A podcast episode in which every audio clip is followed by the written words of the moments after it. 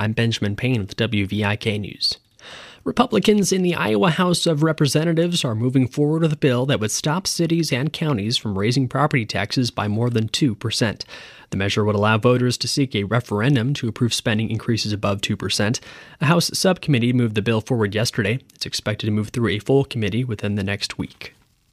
Illinois Congresswoman Cheri Bustos has helped organize a new interest group in the U.S. House.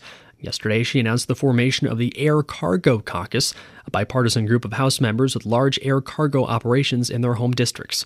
She will be the co chair, along with Congressman Paul Mitchell from Michigan. Her office says their goal is to represent the airports and boost the economies where they're located.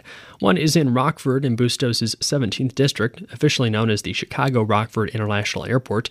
In 2017, it moved nearly 1.4 billion pounds of cargo.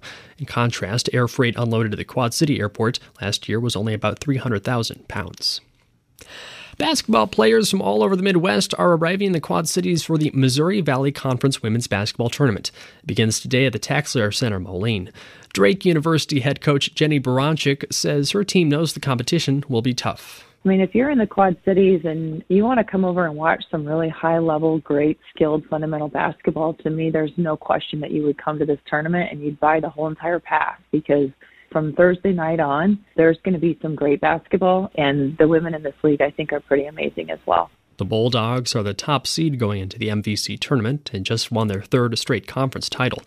Tanya Warren is the head coach of the Northern Iowa Panthers. She says sophomore guard Karli Rucker from Eldridge has helped the team succeed despite losing two players to injuries. Her ability to shoot the three and put the basketball on the floor, she causes defense a lot of problems as she continues to get stronger, she has the potential to be really good. But her mindset in terms of her willingness and wanting to take the big shot has really allowed us to have the success that we've been able to have this season. Rucker played for North Scott and was named to this year's MVC All Conference first team.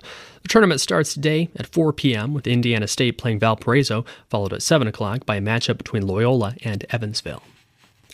A man who was once named one of America's best leaders will be the commencement speaker for Augustana College. Dr. Eboo Patel will address the college's 159th graduating class in May. Patel is the founder of Interfaith Youth Center in Chicago, the author of two books, and he served on President Obama's inaugural advisory council.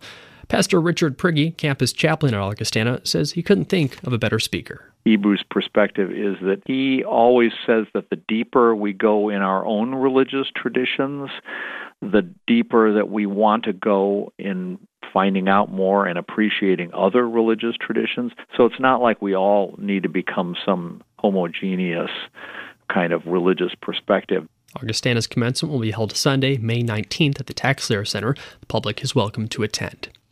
I'm Benjamin Payne, WVIK News.